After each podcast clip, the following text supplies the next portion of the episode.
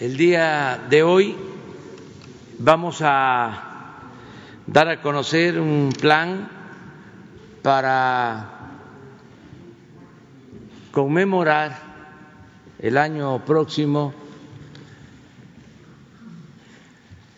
la fundación de la Ciudad de México, los 500 años de la invasión eh, de Europa, la toma de México Tenochtitlan y los 200 años de nuestra independencia nacional.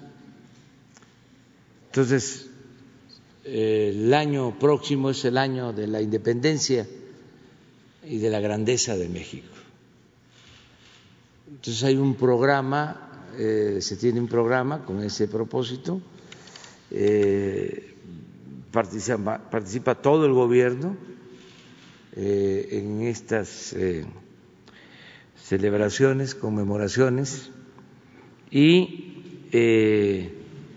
nos acompañan pues, los miembros del gabinete y al también la jefa de gobierno de la Ciudad de México.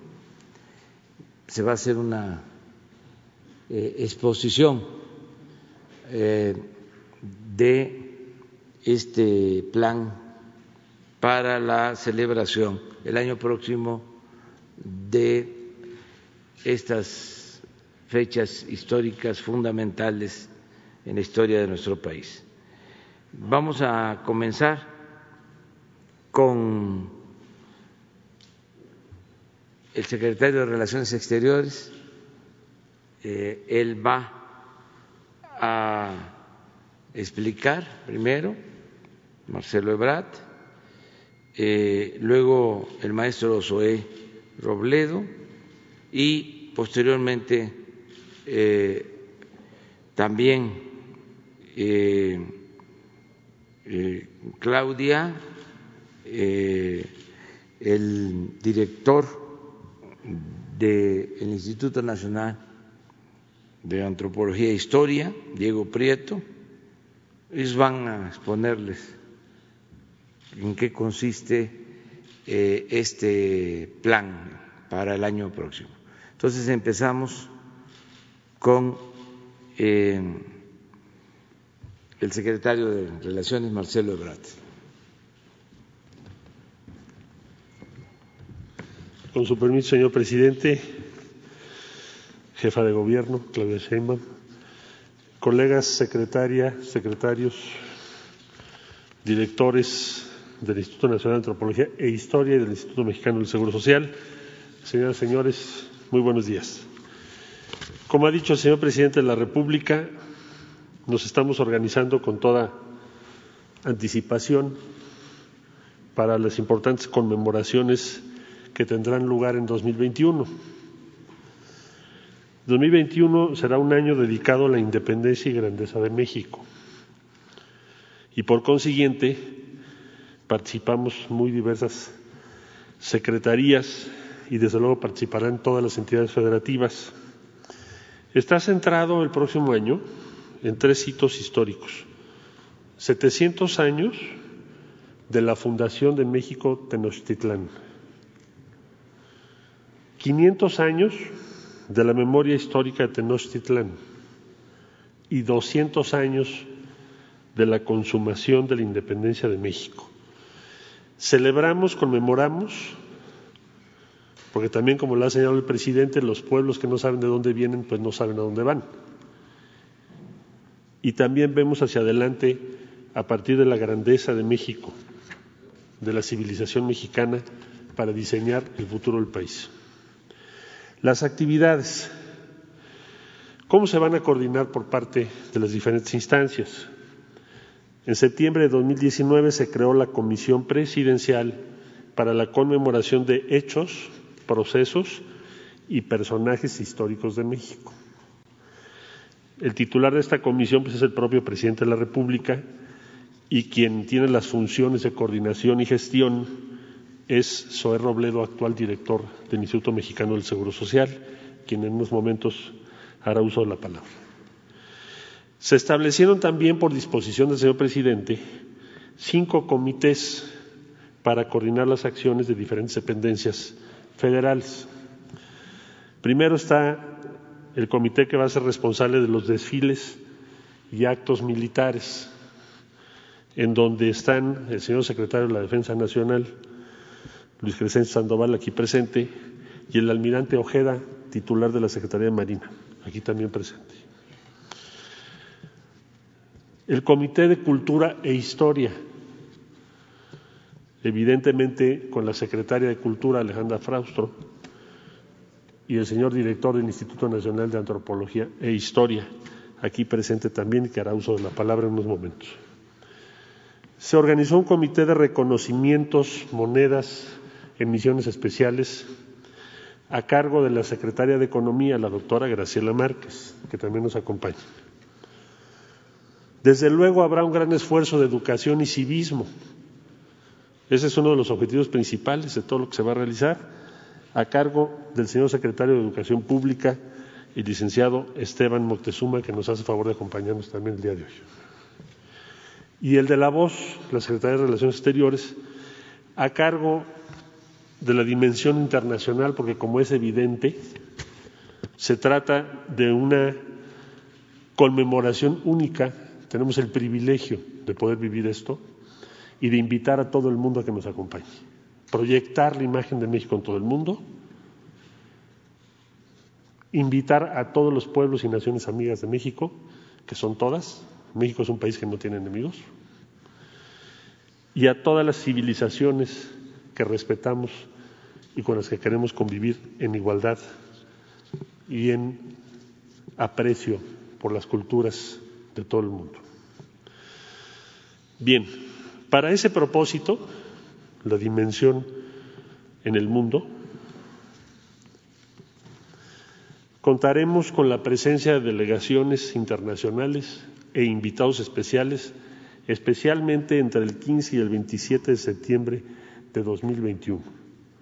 15 de septiembre, conmemoración del inicio de la lucha por la independencia, el grito de Dolores. 27 de septiembre, la consumación de la independencia, con la entrada del ejército trigarante a la Ciudad de México. Contingentes de todo el mundo participarán en el desfile cívico-militar del 16 de septiembre, así como en el del 27, que como ya dije, conmemora la consumación de la independencia. Habrá actividades culturales en cada una de las 32 entidades federativas.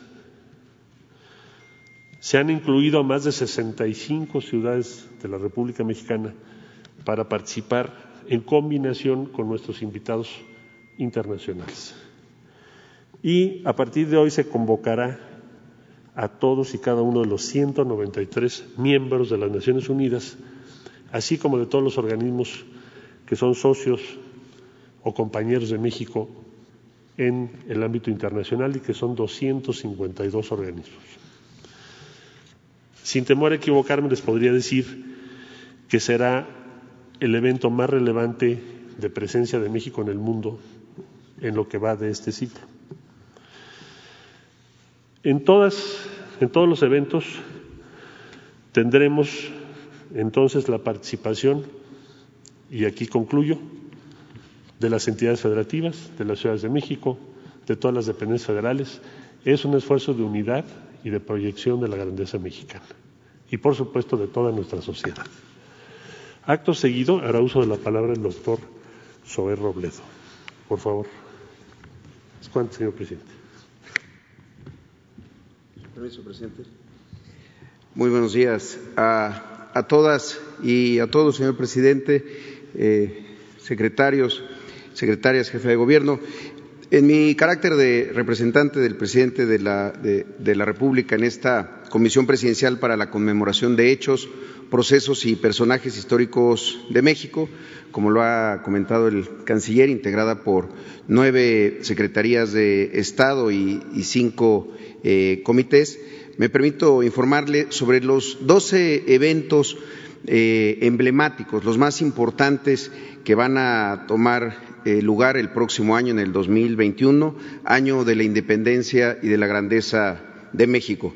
El primero va a ser en, el municipio de Cuilapam de Guerrero, en el estado de Oaxaca. Iniciaremos eh, el 14 de febrero con un homenaje a Vicente Guerrero, eh, el héroe que generó la resistencia más significativa ante el ejército realista y el primer presidente afromexicano. Eh, quien nos enseñó que la patria es primero, pues ahí vamos a iniciar las eh, conmemoraciones a los 190 años de su fusilamiento. El segundo evento eh, eh, será el 24 de febrero en Iguala de la Independencia, en Guerrero, a 200 años de la promulgación del Plan de Iguala. Ahí habrá una exposición de las banderas originales del movimiento de la independencia que se encuentran actualmente en el Museo del Castillo de Chapultepec y también ahí iniciará la ruta de las banderas por 15 estados de la República y 17 ciudades, a partir de eh, donde se fueron adhiriendo diferentes estados y, ciudades al Plan de Iguala y a la independencia de México. Eh, este recorrido histórico de las banderas terminará aquí en la Ciudad de México el 27 de septiembre. El tercer evento es el 25 de marzo. Se celebrará el Día de la Resistencia de los Pueblos Originarios en Champotón, en Campeche. Eh, el lugar donde, de acuerdo a las narraciones de Bernal Díaz del Castillo, eh, en marzo de 1517 se llevó a cabo y ocurrió la primera victoria de un pueblo originario en tierra americana. Eh, es una forma de resignificar también e, el proceso de, conquista. El día 3 de mayo se celebrará, eh, será la ceremonia de la cruz parlante y el fin de la guerra de castas, esto en el municipio de Felipe Carrillo Puerto, en Quintana Roo. Y ahí eh, también se resignificará este proceso histórico con una ceremonia del perdón a los pueblos mayas y a, las, y a otras culturas originarias. El 12 de mayo será la conmemoración de la Fundación de México Tenochtitlán. Eh, se propone en esta recuperación eh, de la historia también la recuperación del lago de Texcoco. Eh, es, una, es uno de los pocos legados fundacionales que aún continúa con nosotros. Creemos que si queremos recuperar la historia, el pasado, hay que recuperar también el lago. Desde luego, en este punto, la Ciudad de, México, el gobierno de la ciudad, tiene también un importante programa de, actividades que en un momento más comentará la doctora Claudia Sheinbaum. El 13 de agosto, los 500 años de la memoria histórica de Tenochtitlán. Es la fecha central de la resistencia mexica, también conocida como la caída de Tenochtitlán, pero hay que resignificarla, eh, recordar este hecho histórico, eh, realizando diferentes eventos culturales, exposiciones, foros, eh, conferencias y también la apertura de las ventanas históricas arqueológicas. El 24 de agosto eh, se conmemorará los 200 años de la firma de los tratados de Córdoba, en Córdoba, Veracruz, con un evento eh, conmemorativo de los 200 años eh, de, este importantísimo documento para nuestra independencia. El 15 de septiembre, el grito de independencia aquí en la Ciudad de México, como ya lo ha mencionado el canciller, con la participación de delegaciones de los países invitados que acudirán eh, previamente y a partir también de, esa fecha a diferentes ciudades de la República donde también eh, ocurrirán eventos con estas naciones en cada una de las ciudades y de los estados. Y el 16 de septiembre el desfile cívico-militar con la participación de representaciones de Fuerzas Armadas de diferentes países. El 27 de septiembre, pues el día quizá más importante, los 200 años de la consumación de la independencia, se realizará aquí en la Ciudad de México una recreación de la entrada triunfal del ejército trigarante al Zócalo, saliendo desde el castillo de Chapultepec y entrando por la calle de Madero, antes Plateros, para terminar el recorrido en la plancha del Zócalo con una verbena popular. El onceavo evento es el 28 de septiembre y es justamente para conmemorar la promulgación del Acta de Independencia y recordar también la lucha emprendida por los pueblos originarios, que será una ceremonia del perdón a las minorías culturales. Esto será en eh, alguno de los ocho pueblos yaquis de, Sonora. Y finalmente, eh, dentro de un año exactamente, el 30 de septiembre, concluiremos con eh, una ceremonia para recordar a, Morelos, en Morelia, Michoacán, en el día de su, de su, de su nacimiento, en la ciudad que antes se conoció como Valladolid, ahora Morelia son los 12 eventos emblemáticos de este año tan importante, en donde estamos buscando pues revalorizar, eh, recuperar los verdaderos motivos de, de, hacer una celebración, la reafirmación de nuestra identidad nacional, pues para poder voltear al futuro con ojos renovados de ciudadanas y de ciudadanos libres. Es cuanto por mi parte, señor presidente. Gracias.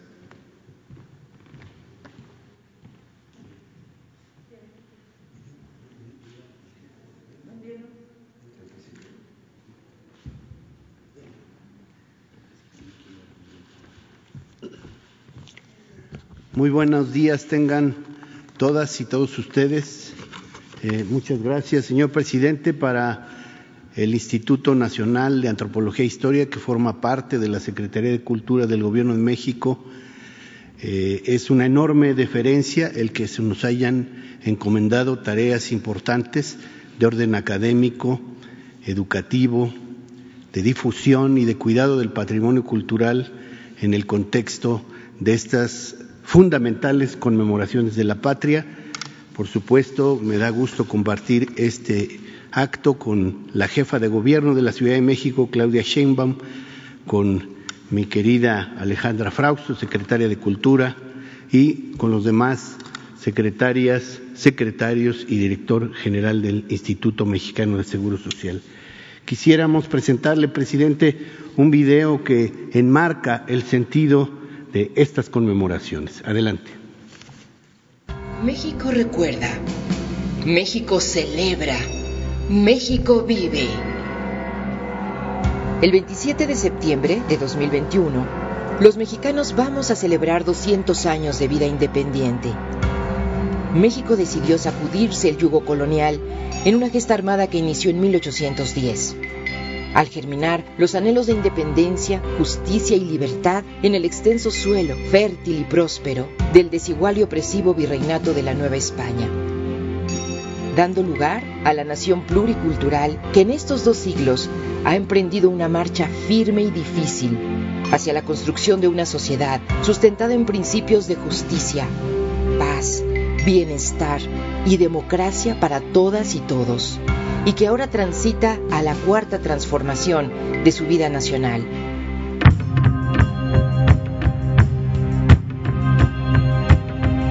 Trescientos años atrás, en 1521, tuvo lugar el colapso que sacudía la vida de los pueblos y naciones que habitaban el actual territorio mexicano, con la caída de México Tenochtitlan a manos de los conquistadores venidos de ultramar y de sus miles de aliados indígenas, enemistados con la Triple Alianza y su dominio tributario. Los mexicas habían poblado un islote en medio del lago de Texcoco hace 700 años, guiados por su dios Huitzilopochtli. Con determinación y admirable esfuerzo, construyeron lo inimaginable. Dos ciudades en medio de las aguas, Tenochtitlan y Tlatelolco, portentos de arquitectura y urbanismo y en poco tiempo desarrollaron una fuerza militar que dominó gran parte del actual territorio mexicano. No imaginaban que su esplendor se vería abruptamente interrumpido. Fue el 13 de agosto, Seacatl, del año Yeikali, cuando la cuenta de los tiempos, que anunciaba la llegada del quinto sol, se cortó de tajo. Nada sería igual. Se enterraron los dioses de piedra, se derrumbaron los templos, se multiplicaron las epidemias, la gente se refugió en sus casas, en sus pueblos y en sus cerros, para resistir y reconstruir sus mantas y sus enseres, sus danzas, sus sueños, sus palabras y sus creencias, entremezcladas con las que venían de lejos. nacía el tiempo de la dominación española, un largo periodo de tres siglos en que se formaría el rostro multicultural y pluriétnico, único y universal de México. País que surge de la determinación de innumerables mujeres y hombres que decidieron que el mundo colonial, de discriminación, desigualdad y esclavitud, debía desaparecer, enarbolando palabras nuevas como libertad, igualdad e independencia. El primer clamor de aquellos anhelos se escuchó el 16 de septiembre de 1810. Iniciaba la primera transformación de la historia nacional, proclamando la devolución de tierras a los pueblos, la abolición de la esclavitud, la moderación de la indigencia y la opulencia, y la creación de un país de leyes y libertades. Diez años pelearon por esos principios, batallaron y mantuvieron viva la llama libertaria, hasta que llegó el momento de los acuerdos y el diálogo. El 24 de febrero de 1821, los contendientes firmaron el Plan de Iguala e iniciaron una marcha de siete meses con el ejército trigarante enarbolando la bandera tricolor, que el 27 de septiembre entró triunfante a la Ciudad de México. Nacía México como país independiente y soberano.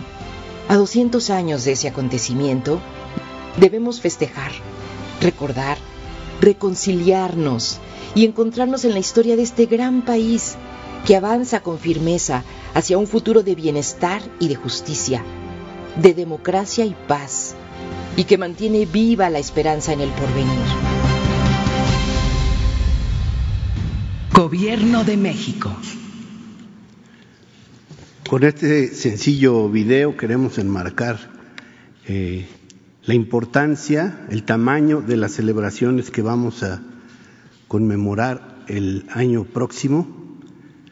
Conmemoraciones, algunas festivas, algunas catastróficas, y solo quisiera eh, referirme en particular a seis puntos que creo que encuadran el sentido de estas conmemoraciones. El primero, recuperar nuestra memoria histórica, puesto que un pueblo que no tiene memoria difícilmente sabe dónde se encuentra y hacia dónde se dirige. En segundo lugar, encontrarnos en nuestra diversidad étnica, lingüística, geográfica y cultural en su sentido más amplio. Somos un país diverso y tenemos que reconocer en ello no un motivo de discriminación, o de agresión, sino un motivo de enriquecimiento y de fortalecimiento de este gran país. En tercer lugar, comprender los momentos difíciles, a veces catastróficos, que nos han ido conformando. Hace 500 años ocurrió un hecho verdaderamente complejo para la vida de los pueblos y culturas que habitaban Mesoamérica. No solo los mexicas, había diversos pueblos, algunos confrontados entre sí, y por supuesto que el territorio atravesó por un difícil momento, acompañado, por cierto, de epidemias terribles que diezmaron a la población del continente americano. En cuarto lugar, refrendar los valores, anhelos y principios que han motivado la lucha de los pueblos y también la lucha de las mexicanas y los mexicanos que nos dan sentido. Hoy es el día del natalicio del generalísimo José María Morelos y Pavón, siervo de la nación, y de alguna manera quien trazó el gran programa para la construcción de este país republicano. Tenemos que afirmar los valores de libertad, justicia, paz, democracia, hermandad en su sentido amplio que implica sororidad, fraternidad y solidaridad y pluralismo, por supuesto. Y finalmente, la capacidad que debemos tener de mirar hacia un porvenir de esperanza y unidad. Por supuesto, México ha salido siempre con fuerza y determinación de las situaciones más adversas y en esta transformación que estamos viviendo seguramente encontraremos un destino mejor. Gracias, presidente.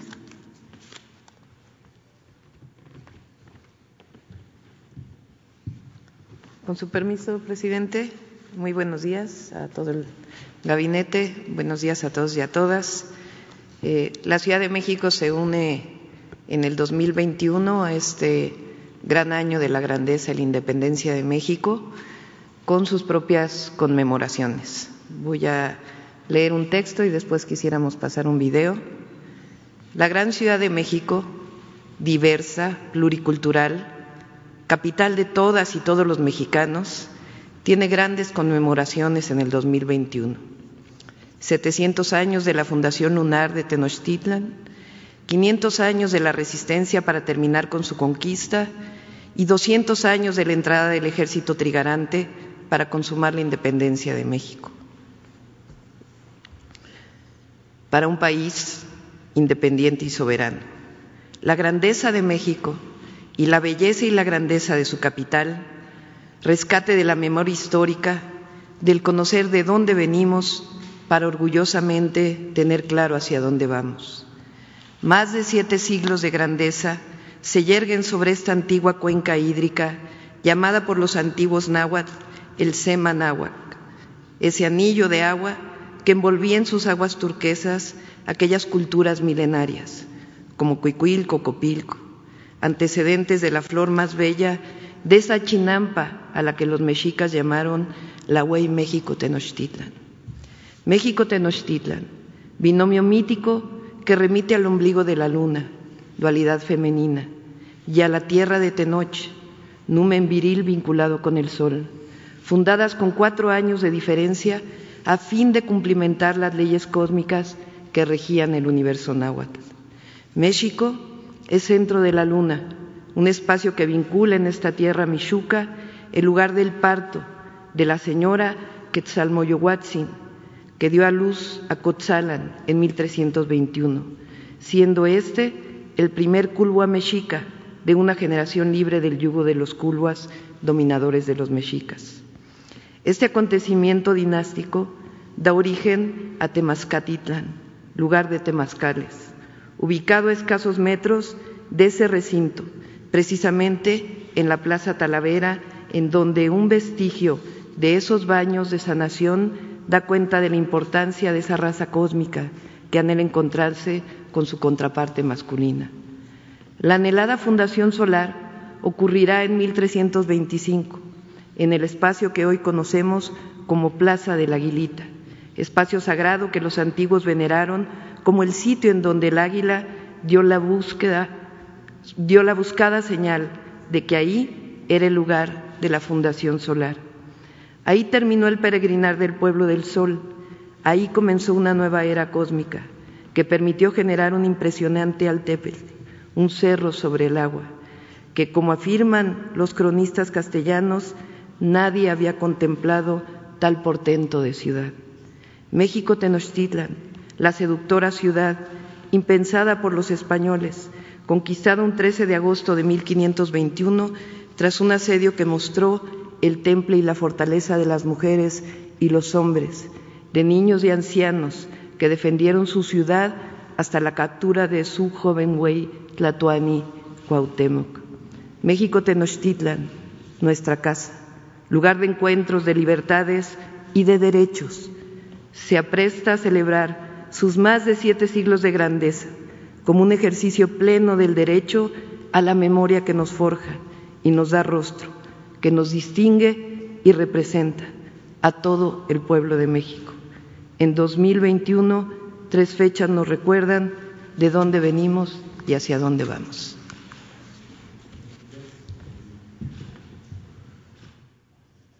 Gobierno de México.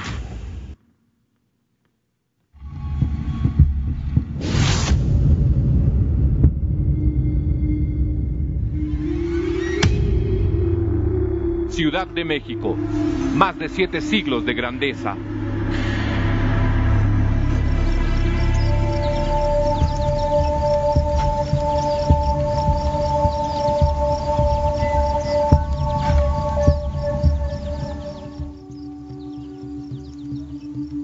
En 2021 conmemoramos los grandes acontecimientos que marcaron la historia y la identidad de esta la ciudad de todas y todos los mexicanos, nuestra capital, la grandiosa Ciudad de México.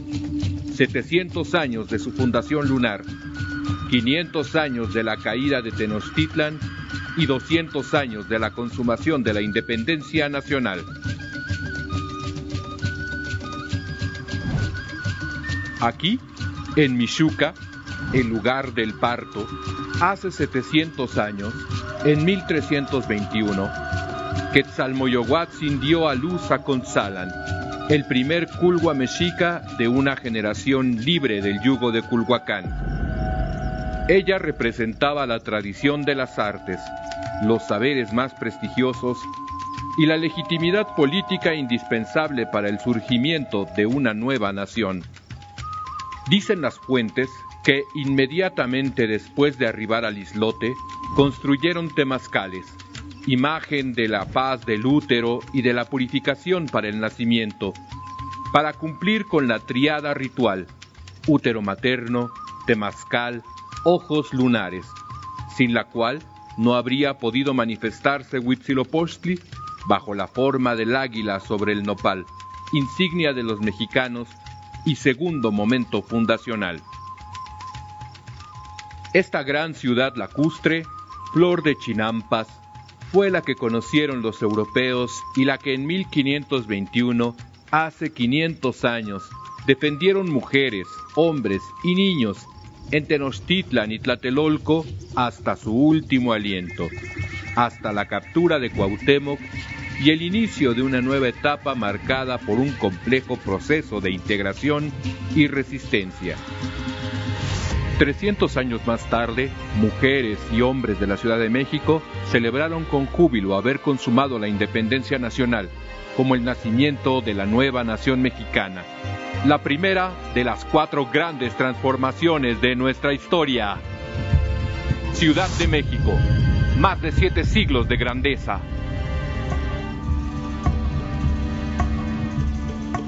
Gobierno de México.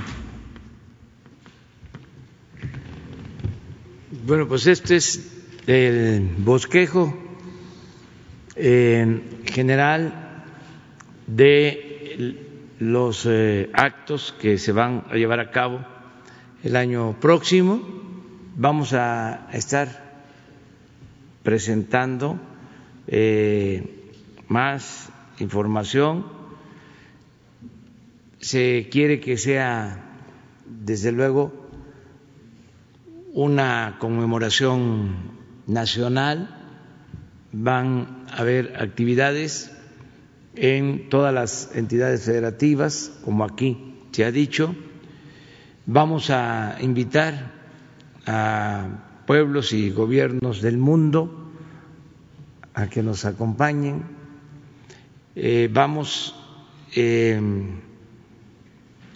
a recordar nuestra historia llena de grandeza desde la época prehispánica. Eh, vamos a reivindicar a las comunidades, a los pueblos originarios. Va a haber un día dedicado al perdón por los abusos, por las atrocidades que se cometieron con la invasión colonial y también a partir del México independiente vamos a estar en la región maya y vamos a estar también con los pueblos yaquis, precisamente de las culturas más ofendidas, humilladas en la historia de nuestro país. Y eh, vamos eh, también a exponer eh, la grandeza de México en lo artístico, en lo cultural, van a haber exposiciones eh, de eh, códices, de piezas arqueológicas, de pintura, mucha música, los eh, desfiles, tanto el del 16 como el del 27 de septiembre, ya se habló con representación de eh, ejércitos de otros países hermanos, porque México tiene una relación fraterna con todos los países del mundo, no tenemos diferencias con ningún país, al contrario, es eh, México un país eh, considerado como un hermano de las otras naciones, un hermano en el concierto de las naciones. Entonces, eh, estamos trabajando de manera conjunta, todos, para este año que se ha denominado el año de la independencia y de la grandeza de México. El 2021, eh, porque coincide la fundación de México Tenochtitlan, coincide por los 500 años de eh, dominación, de imposición, lo que significó la conquista, y 200 años de independencia el año próximo, 2021. Entonces, van a haber estas conmemoraciones. Eso es lo que queríamos informarles y vamos a estar hablando más de eh, estos eventos.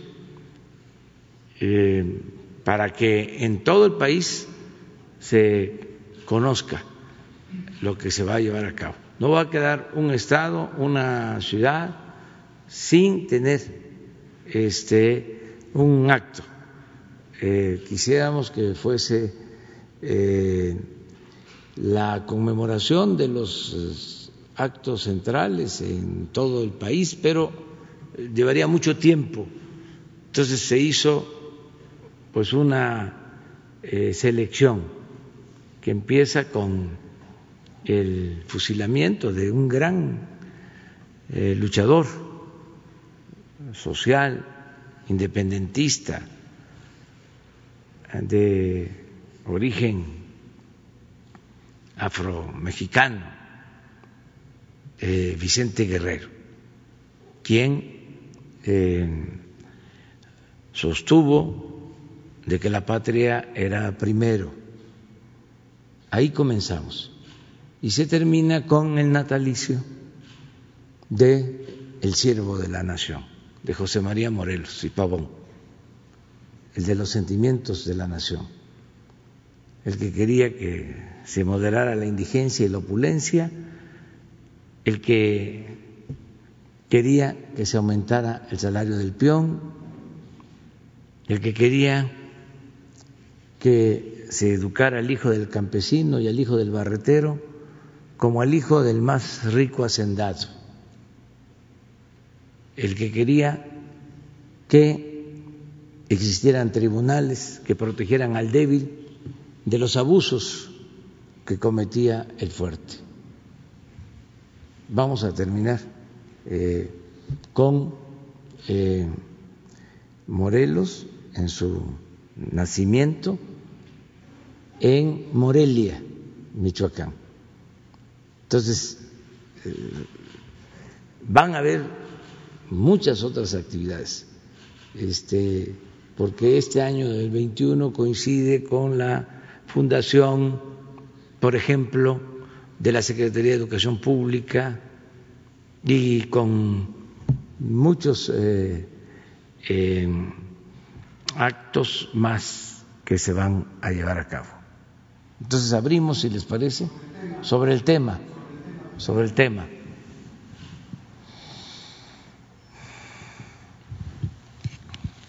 Eh, buenos días, eh, presidente del Gobierno de México. Buenos días a los servidores públicos. Buenos días a quienes nos ven y a quienes nos escuchan. Presidente del Gobierno de México, a un año de la conmemoración de la caída de Tenochtitlan, capital de la sociedad azteca, y de una conquista que se hizo a espada y con la cruz. En, eh, en el 2019, el Gobierno de España rechaza con toda firmeza que el rey Felipe VI ofrezca disculpas por los crímenes cometidos durante la conquista. Mi pregunta es, presidente, ¿usted está conforme con esta respuesta?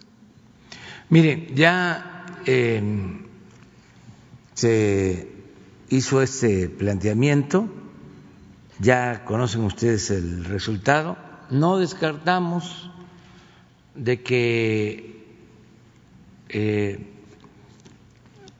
haya de parte del gobierno español, de la monarquía, eh,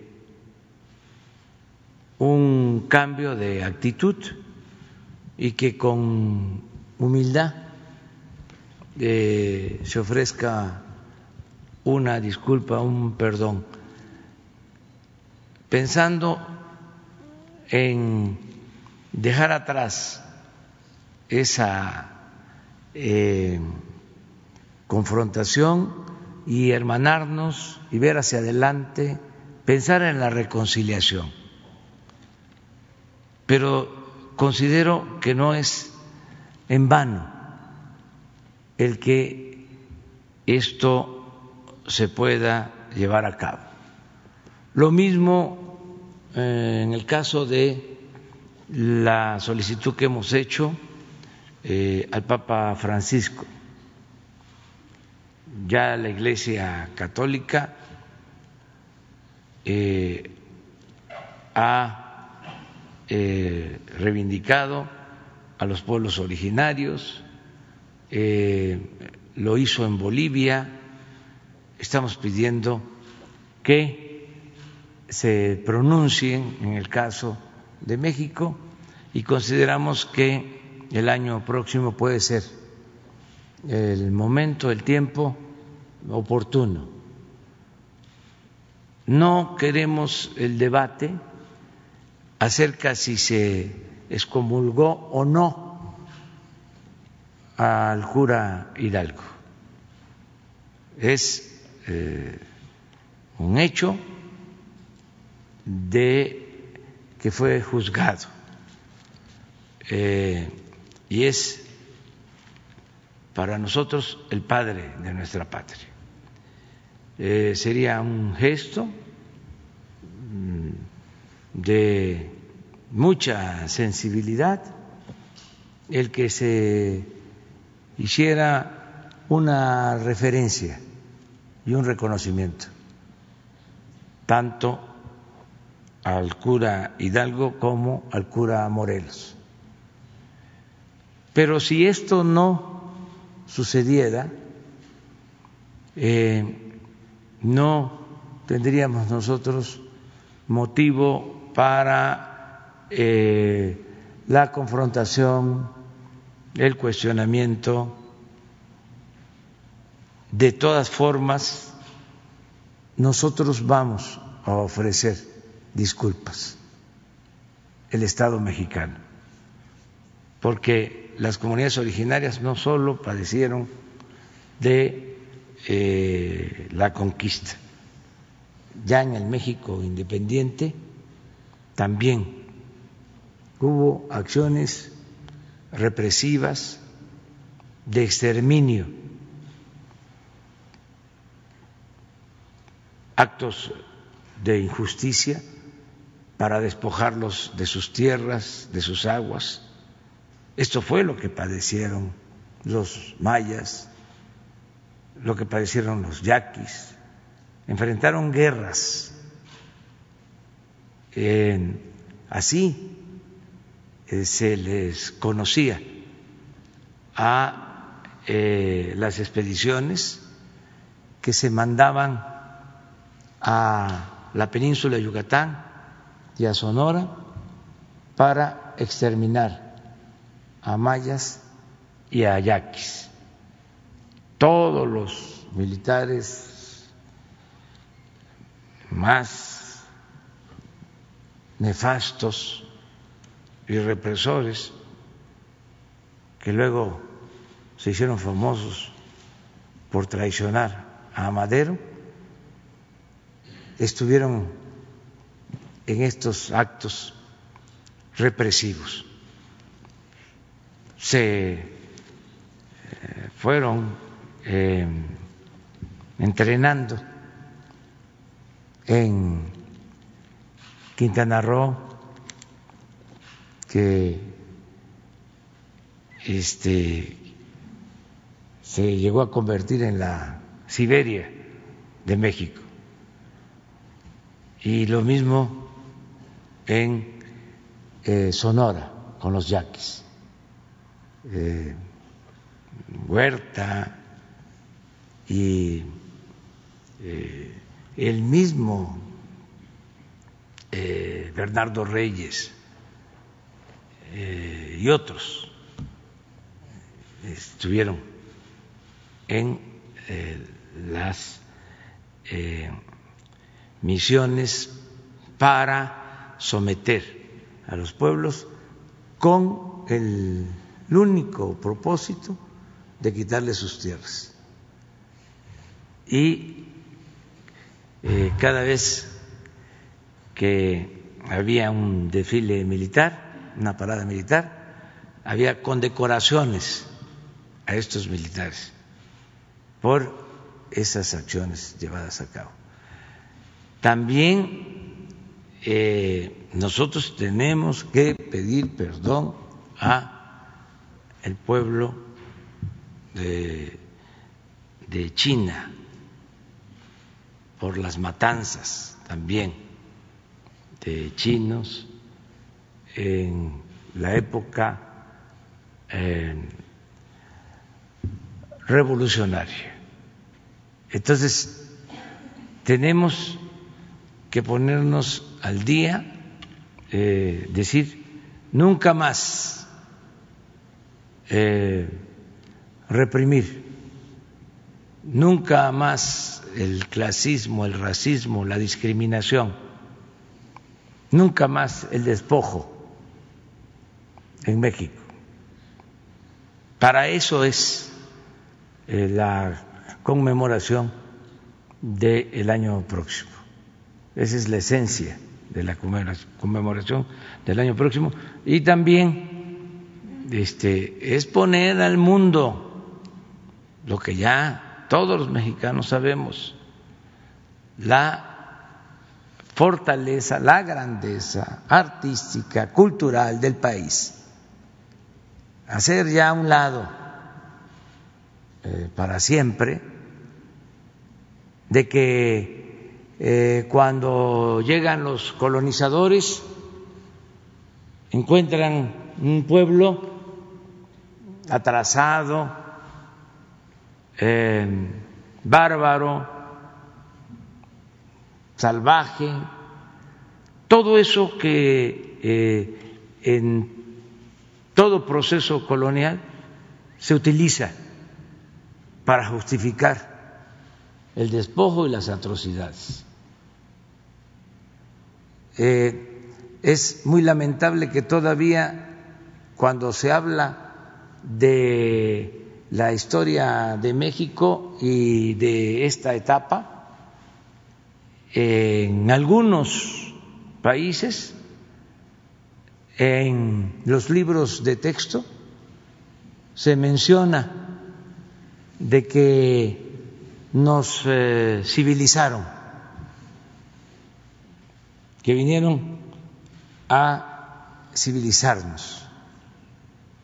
Y esa es eh, la concepción. Queremos eh, de manera muy respetuosa, eh, contar la otra historia, la historia de grandeza de este pueblo. Eh, y este, lograr que sea otra la narrativa y que ya no prevalezcan esas concepciones acerca de eh, la historia de nuestro país. Todo esto en el marco del respeto eh, y de las libertades. No eh, va a ser nada obligado, todo tiene que ser voluntario y yo estoy seguro que muchos pueblos y muchos gobiernos del mundo van a participar con nosotros. Presidente, eh, ofrezco disculpas. Mi nombre es Carlos Pozos, soy reportero de Lor Molécula y columnista para la revista Petróleo y Energía. Eh, hablando de conmemoraciones, eh, señor presidente, 52 años se cumplen de la matanza de Tlatelorco este próximo viernes 2 de octubre. existe un plantón de frena aquí en el Zócalo Capitalino hay eh, las manifestaciones feministas, está tomada eh, eh, la Comisión Nacional de los Derechos Humanos. La pregunta, ¿se permitirá la marcha conmemorativa a los 52 años de la matanza de Tlatelolco y si habrá los cinturones de paz para permitir esta manifestación? Sí,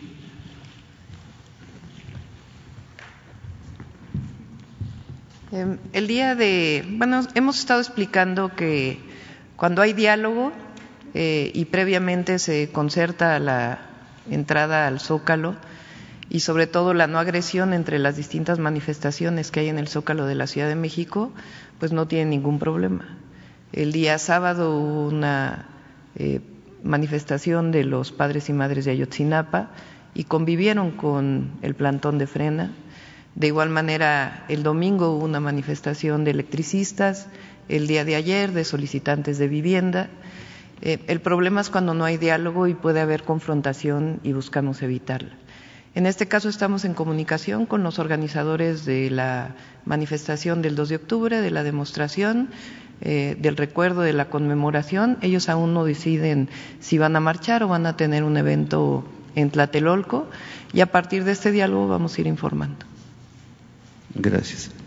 Y finalmente, presidente, pues estamos a unas horas de que se venza el plazo. Usted eh, en este espacio eh, exhortó a que la Suprema Corte de Justicia tome en cuenta el sentimiento del pueblo. la solicitud de consulta popular enviada por usted y por dos millones de ciudadanos eh, tiene fecha para mañana primero de octubre. El, ministro eh, de la Suprema Corte de Justicia, eh, Luis María Aguilar, nominado por el expresidente Felipe Calderón, pues dice que la encuesta o la solicitud que usted tiene es un concierto de inconstitucionalidades. En caso, presidente, de que pues esta revisión que hagan den por concluido que la consulta popular no procede para eh, enjuiciar a los cinco presidentes, la pregunta es, ¿esto podría ser el factor, la chispa que suelte al tigre y que el pueblo pierda la confianza en la justicia y se dé una crisis de credibilidad acelerada a nuestras instituciones que imparten justicia? Bueno, vamos a esperar. Mañana es un día eh, importante, sin duda. La decisión que va a tomar eh, la Corte es eh, una decisión trascendente, porque se va a eh, resolver si eh, se acepta el que en los hechos se aplica la democracia participativa. Eso es lo que está en cuestión. Si realmente queremos que haya democracia participativa, si nos vamos a quedar eh, limitados eh, a la democracia representativa o damos un paso adelante para que el pueblo en todo momento decida la forma de su gobierno, que es la esencia de la democracia, lo que establece el artículo 39 de nuestra Constitución. Es muy sencillo de explicar. Se quiere que el pueblo solo vote cada tres, cada seis años para tener representantes, o se quiere que además de que el pueblo elija a sus representantes cada tres, cada seis años, pueda ser consultado cuando se trate de asuntos trascendentes, de todo aquello que tiene que ver con el interés general. Esto eh, va más allá de eh, el eh, margen estrecho de la legalidad y no deja de ser legal. Lo aclaro, porque está en la Constitución, en el artículo 35, derecho del pueblo a ser consultado entonces, ahí se establecen las condiciones. Eh, argumentar o esgrimir de que si se lleva a cabo una consulta se violan los derechos humanos de las personas en cuestión, creo que es un asunto eh, que no debe de eh, considerarse como argumento fundamental, porque no hay violación de derechos humanos. No existe ninguna violación de derechos humanos. En la solicitud que presentamos, en la pregunta que se está solicitando, se apruebe, se establece con mucha claridad que en el caso de que el pueblo de México decida que sean juzgados los expresidentes, se actúe de conformidad con los procedimientos legales, que se aplique lo que se conoce como el debido proceso. Esto es que los acusados tengan el derecho a la defensa y que no se les violen sus garantías. Así de claro.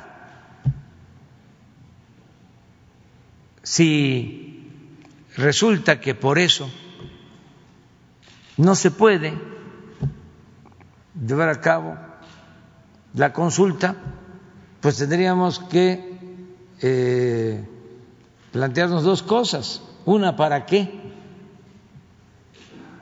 está eh, ese artículo en la Constitución? Es una simulación, es letra muerta. Y olvidarnos de eso. No, sí diríamos eso, desde luego, pero yo tengo la responsabilidad de buscar que en México, porque fue mi compromiso, se lleve a cabo eh, la consulta ciudadana y eh, otros métodos democráticos, el plebiscito, el referéndum, la revocación del mandato, todo lo que tiene que ver con la democracia participativa. Y de inmediato estaría enviando una reforma, una iniciativa de reforma al 35, para que no se cancele esta posibilidad. Fue muy vergonzoso lo que sucedió en el gobierno anterior, cuando, como ha quedado de manifiesto, luego de entrega de sobornos, se aprobó la llamada reforma energética. Y en ese entonces se solicitó una consulta para preguntarle al pueblo si quería que se privatizara la industria petrolera y la industria eléctrica nacional. Y se reunieron todas las firmas. Y al final dijeron los ministros que no procedía porque se afectaban las finanzas públicas por cuestiones de ingresos. Cuando lo que sucedió fue exactamente lo contrario. Se aprobó la reforma y se afectaron las finanzas públicas y se arruinó la industria petrolera y la industria eléctrica. Entonces, ¿vamos a seguir con lo mismo? Yo me deslindo y que cada poder asuma su responsabilidad. Y en este caso va a ser el Poder Judicial que tiene que decidir. Entonces es muy interesante lo de mañana, porque no significa de que si mañana se aprueba la consulta ya este, con juicios sumarios se va a castigar a los presidentes si eh, se les encuentra culpables. Son procesos. Va a intervenir la fiscalía, intervienen los jueces. Eh, queremos que se aplique un auténtico Estado de Derecho, pero que ya no hay impunidad, que eh, se castigue por igual a todos, que no haya privilegios. Esto es lo que va a ayudar a purificar la vida pública de México. Pero en fin, esperemos mañana el resultado una compañera mujer. Buenos días, presidente Shaila Rosagel, corresponsal del Grupo Gili, el imparcial de Sonora, la crónica de Mexicali y Frontera de Tijuana. Presidente, pues preguntarle eh, su impresión, si vio usted ayer el debate eh, entre los candidatos de Estados Unidos, ¿qué le pareció el debate? El presidente Donald Trump eh, destacó que el cierre de sus fronteras para detener el avance de COVID y de las muertes si México en alguna ocasión consideró el, cerrar las fronteras o, nunca fue, fue una consideración. Esa sería la primera pregunta. No voy a contestar. Este, no me quiero meter en eso. Eh, es un debate este, de los candidatos eh, a la presidencia en Estados Unidos y no quiero que se vaya a malinterpretar. Eh, cualquier comentario.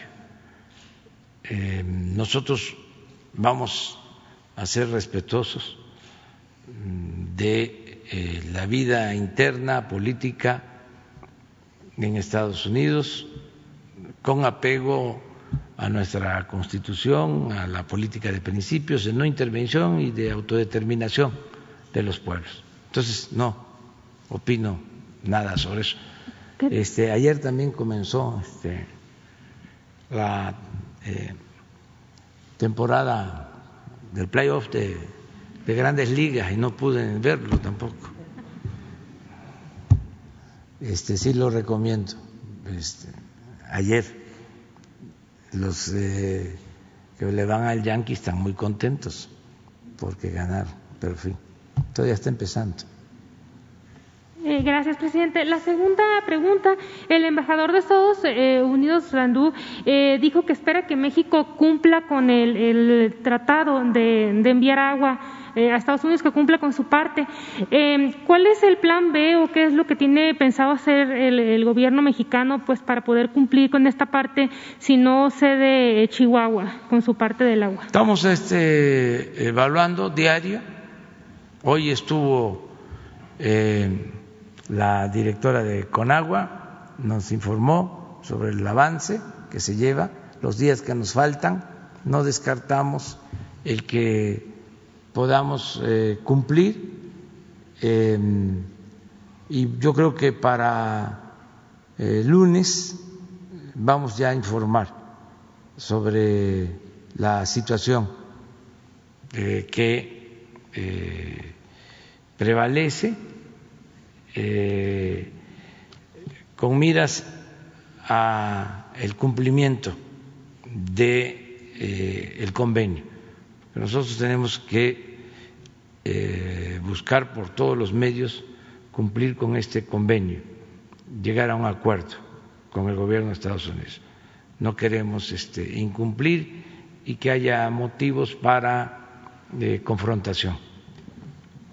Presidente, eh, una tercera pregunta. El secretario de Hacienda se reunió hace unos días con gobernadores eh, para hablar sobre el paquete económico de 2021. Algunos estados propusieron algunas medidas.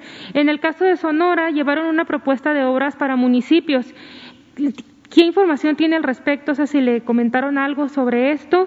¿Y qué opina sobre la petición de los gobernadores de canalizar a los estados una especie de compensación económica o apoyos extraordinarios para cubrir eh, gastos por COVID-19?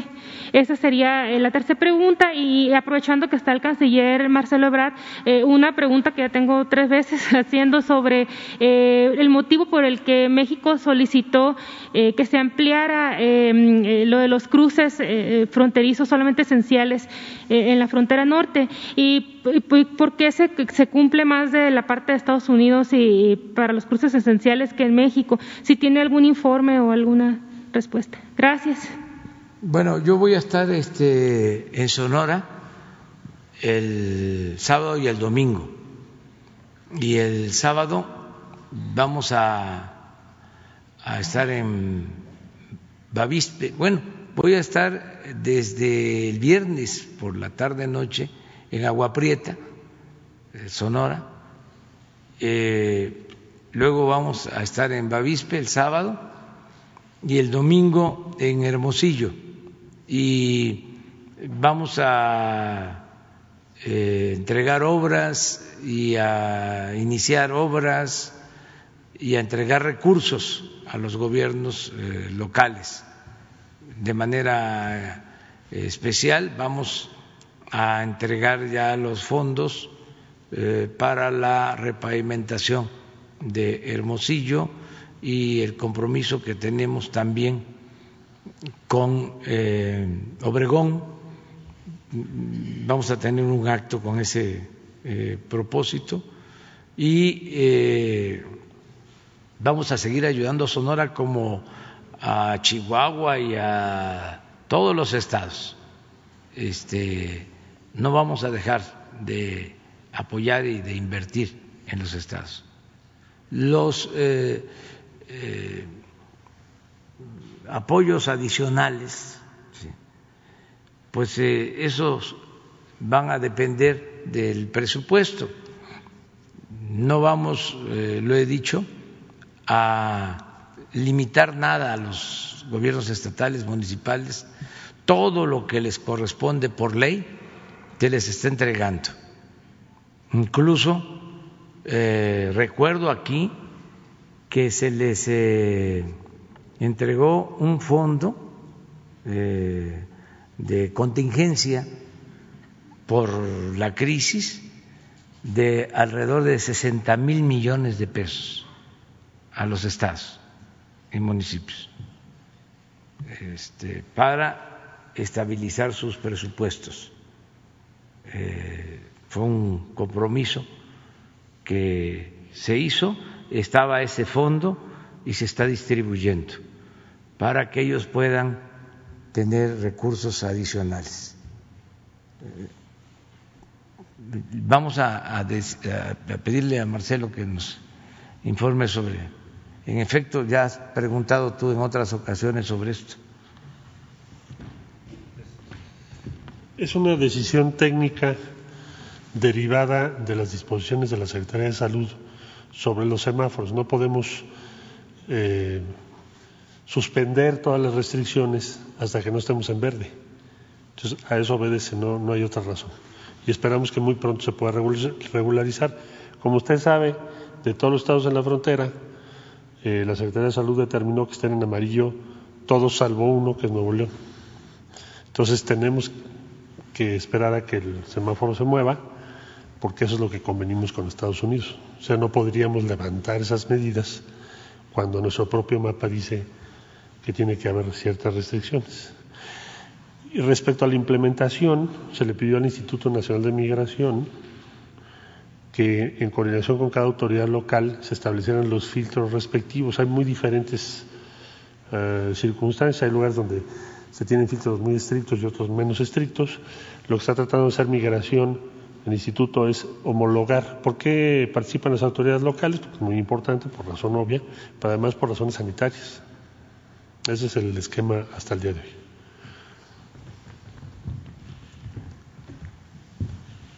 Hombre y luego mujer. Gracias. Buenos días, presidente. Buenos días este, a la mitad del gabinete, o parte del gabinete y a los invitados. Mi nombre es Héctor Tlatempa de Puntos Suspensivos, Comunicación, Puntos Suspensivos Radio.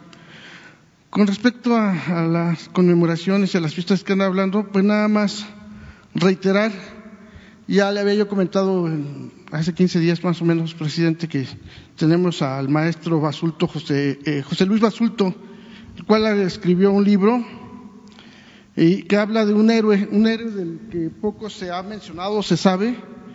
Trae también una réplica de un, un retrato de, de, este, de este personaje que es un héroe que se llama Antonio Pérez de Hierro. Él acaba de escribir un libro que lo hizo en España trajo unos obsequios aquí para usted y su esposa, ya se hizo todo el trámite, este, la señorita eh, Leticia Ramírez nos ha apoyado muy bien en eso, nos ha atendido muy bien, y él ahorita que está siguiendo en este momento la mañanera, pues pide nuevamente, reitera, le pudieran dar la oportunidad para que pueda hablar de su libro, para que puedan también, pues hacerle justicia y dejar de que México deje de ver o deje de llamar que fuimos conquistados, que eso es un error tiene los argumentos y los estudios para poder demostrarlo. Entonces, pide que si de favor usted pudiera recibirlo, apoyarlo para poder exponer este tema ampliamente. Bueno, este, con respecto, eh, ah, también eh, digo, es bueno, sería bueno también hablar ahorita también de estas vistas, sería bueno hacerle también justicia a Vicente Guerrero, realmente de Tiscla Guerrero, de donde son los estudiantes de Ayotzinapa, y que creo que, bueno, pues gracias a él, él continuó el trabajo de, Morelos precisamente. Entonces yo creo que sí sería bueno, pues, considerarlo y que se pudiera también hablar más acerca de todo el trabajo que ha hecho Vicente Guerrero. Muy bien, este, presidente, dos temas nada más rapidísimo. El primero que consideramos que es muy, muy importante, que ya llevamos de, hace unos días eh, viendo por esta situación tiene que ver con em, la regidora este, del Ayuntamiento de Cihuatlán, Jalisco, María Guadalupe Becerra Barragán. Ya tiene eh, aproximadamente 20 días que familiares y amigos denunciaron que la regidora de la fracción de Morena en el municipio de Cihuatlán, María Guadalupe Becerra, se encuentra desaparecida desde el pasado jueves 10 de septiembre. Hace dos años, eh, Becerra Barragán tuvo que huir de Jalisco junto con su familia debido a las amenazas que recibió por parte del crimen organizado. Después de que el 29 de octubre de 2018 denunció durante una sesión de cabildo compras a sobreprecio y sin licitación el pasado mes de enero de este año, la regidora declaró que en noviembre del 2018, gente armada acudió a su casa para amenazarla por parte del alcalde Fernando Martínez Guerrero y de su secretario general Fernando Medina Flores. En esa ocasión le advirtieron que tenía 24 horas para dejar su cargo y salir del municipio y en caso de negarse, la matarían a ella y a toda su familia. Indicó que Medina Flores es Raúl Flores en realidad, acusado por el gobierno de Estados Unidos en agosto de 2017 de llevar dinero a través de figuras públicas como el cantante Julián Álvarez y el futbolista Rafael Márquez. La afectada presentó una denuncia ante la Fiscalía General del Estado, la FGE, y sostuvo que reconoció a dos de las tres personas que acudieron a su domicilio. Al principio, la FGE se negó a recibirle la querella y cuando finalmente fue aceptada, el abogado de la quejosa fue levantado.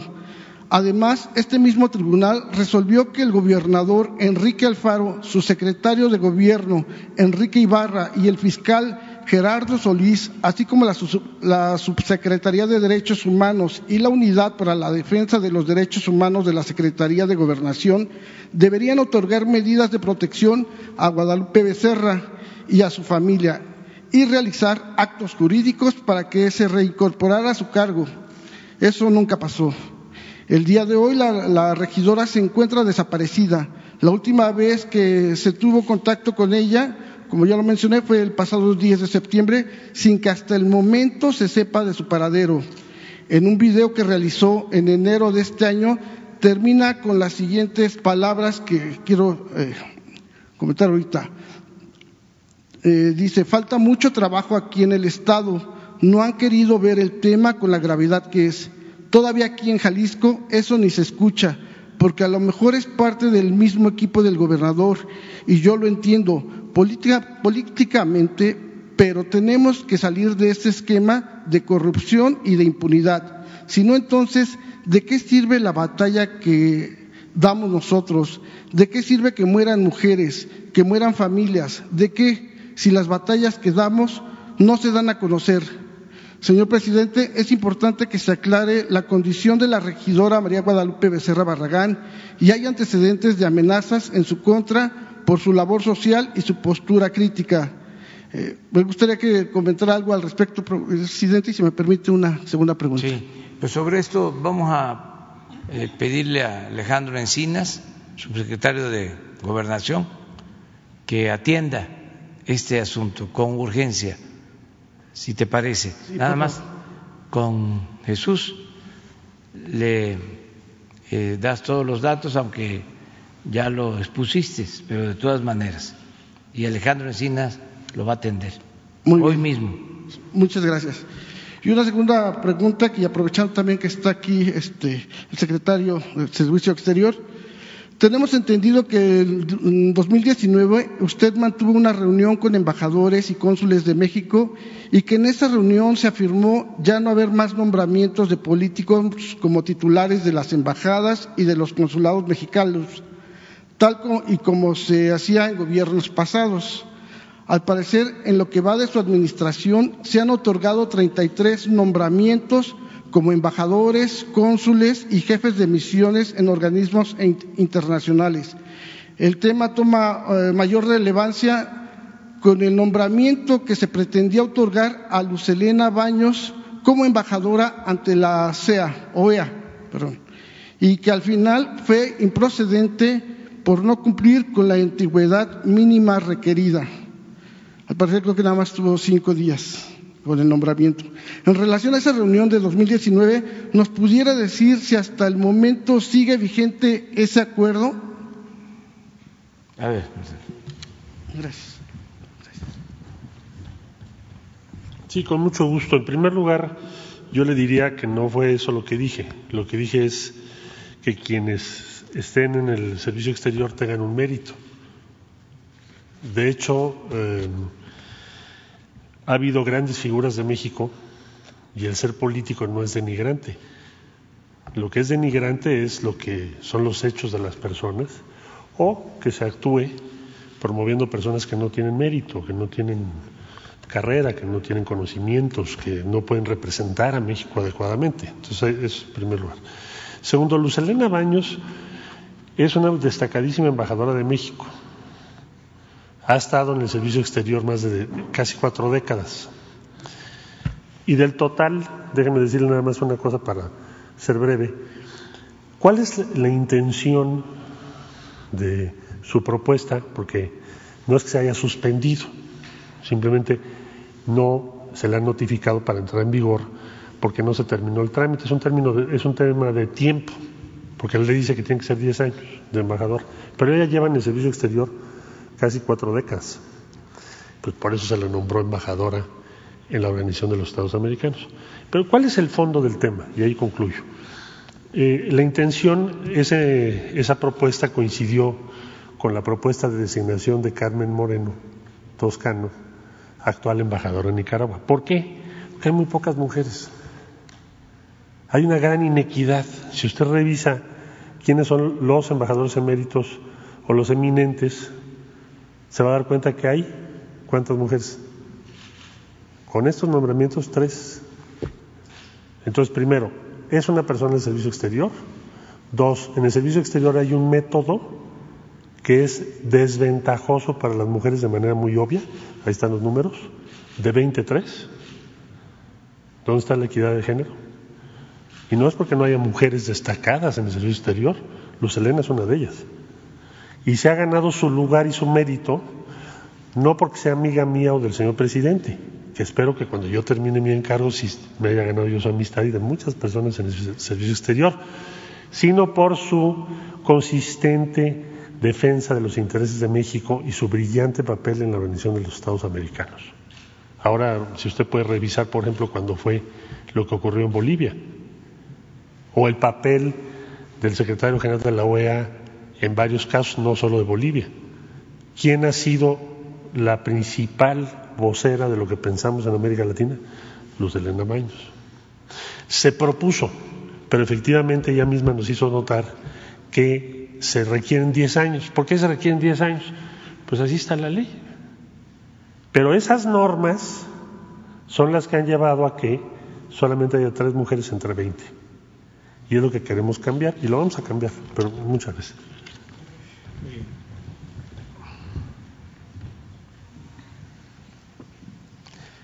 Hola a todas y a todos, soy Nuri Fernández de la Caracola y son dos preguntas. Una tiene que ver con la presentación que acaban de hacer y es que esta práctica de pedir perdón, eh, que por cierto eh, llevó usted a cabo frente a los familiares de Ayotzinapa, hace muy poquitos días. Es una práctica muy importante porque pone a los sujetos que están en cuestión, en este caso pueblos indígenas y conquistadores, en el justo término. La conquista entonces no es un acto civilizatorio, sino es un acto que también fue un acto de opresión y humillación. El hecho de pedir perdón pone así las cosas. Entonces mi pregunta sería, eh, ahora que se hagan los actos para pedir perdón con mayas y con yaquis, se está considerando invitar delegaciones de otros pueblos indígenas del continente, porque esta práctica puede generalizarse a otros lugares y puede hacer que los pueblos tengan un lugar más merecedor y de más reconocimiento social. Entonces, esa es la primera pregunta. Sí, se van a invitar. Eh, a pueblos, eh, a representantes de las distintas culturas que eh, son eh, los fundadores de América. En el caso, por ejemplo, de grupos étnicos, culturales de Estados Unidos, en el caso particular de los yaquis, hay pueblos yaquis en Estados Unidos y hay una relación este, estrecha. Y así, eh, entre otras culturas, ahí no hay fronteras. ¿sí? Eh, por eso eh, van a ser invitados y también de otros países. se va a procurar que haya representaciones de los pueblos originarios de todos los países de eh, nuestra América, del continente americano y también de otros continentes. Pero sí, ese es el, propósito. Eh, y tiene que eh, tomarse en cuenta que el perdón ayuda a la reconciliación. Cuando nosotros hicimos este planteamiento se malinterpretó. Y algunos dijeron, eso ya está olvidado, eso pasó hace mucho tiempo. Bueno, recientemente, no en nuestro país, en Estados Unidos.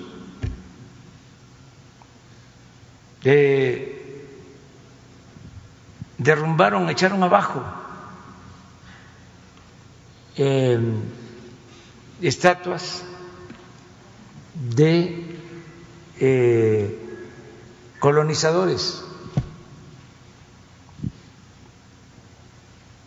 Y no se trata de estar de acuerdo en desacuerdo de, los, de ese proceder así. Si se trata de buscar eh, cerrar heridas, eh, son asuntos que vienen de lejos. Entonces, ¿por qué eh, darle la espalda? ¿Por qué no enfrentarlos y ofrecer disculpa y reencontrarnos y reconciliarnos. Eh, tengo muy presente cómo este, reaccionaron algunos a nuestro planteamiento y alguna eh, consideración o lo que esgrimían tenía que ver con eso. Ya, eso está olvidado, ya eh, pasó hace mucho tiempo, ya nadie se acuerda de eso. Vamos a ver hacia adelante, sí, desde luego que queremos ver hacia adelante, pero saber de dónde venimos, qué sucedió y si tenemos asuntos pendientes resolverlos y hermanarnos, porque aun cuando ha pasado mucho tiempo, sigue estando vigente el tema. Y no es este, taparlo, ocultarlo, es exponerlo, ventilarlo y resolverlo en armonía, en paz. Pero está muy bien lo que planteas, muy importante. Sí, la segunda pregunta es sobre la consulta. Eh, en estos días hemos visto todo tipo de expresiones callejeras. El performance del plantón de frena, que llega el viento y se lleva un montón de tiendas vacías, o el hecho de usar una demanda justa como el derecho de nosotras sobre nuestro cuerpo, sobre nuestro derecho a decidir, el derecho al aborto, y usarlo por grupos que pretenden armar provocaciones en la ciudad. Y queda abierta la pregunta de, ¿no será el momento de hacer una convocatoria social más amplia en torno a la consulta?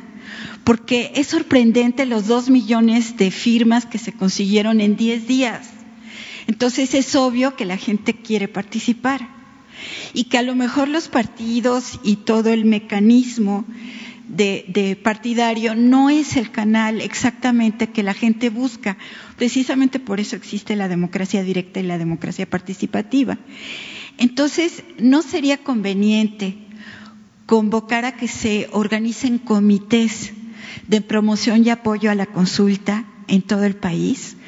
Esto implica además respetar la sana distancia porque serían comités de barrio, de colonia, de comunidad y que la gente tenga un mecanismo de organización, de participación previo a la consulta en que pueda comenzar a convocar a sus vecinos, vecinas para participar. Entonces, esa es como la pregunta de si ese momento habrá llegado. Sí, el asunto es que ya estamos ahora sí que en víspera de la decisión. Eh, aunque yo espero que los eh, ministros tomen en cuenta el sentimiento de los ciudadanos, de la gente, que este, pregunten para no equivocarnos, lo mejor es preguntar que este, eh, recojan de este día, hoy, el sentimiento de la gente. Si no se puede hacer con el rigor metodológico de una encuesta, pues que lo hagan con algunas entrevistas, con gente de la calle, que tomen en cuenta también lo que tú eh, mencionaste. ¿Cómo es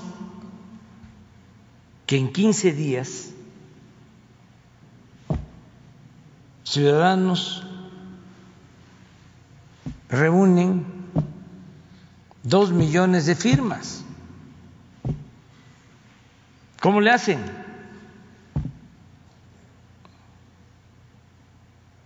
para este tema que eh, está indicando este hecho, si se tiene sensibilidad, de que la gente quiere ser tomada en cuenta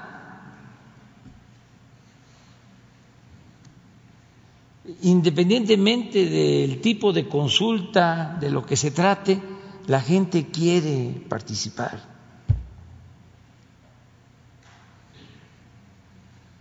Entonces, eh, es algo, yo diría, inédito el que en 15 días reúnan más de dos millones de firmas sin dinero sin patrocinadores, sin medios de comunicación, haciendo la promoción, sino se corrió la voz y por las redes y eh, todo el mundo ayudando, sin la participación de partidos, sin la participación del gobierno.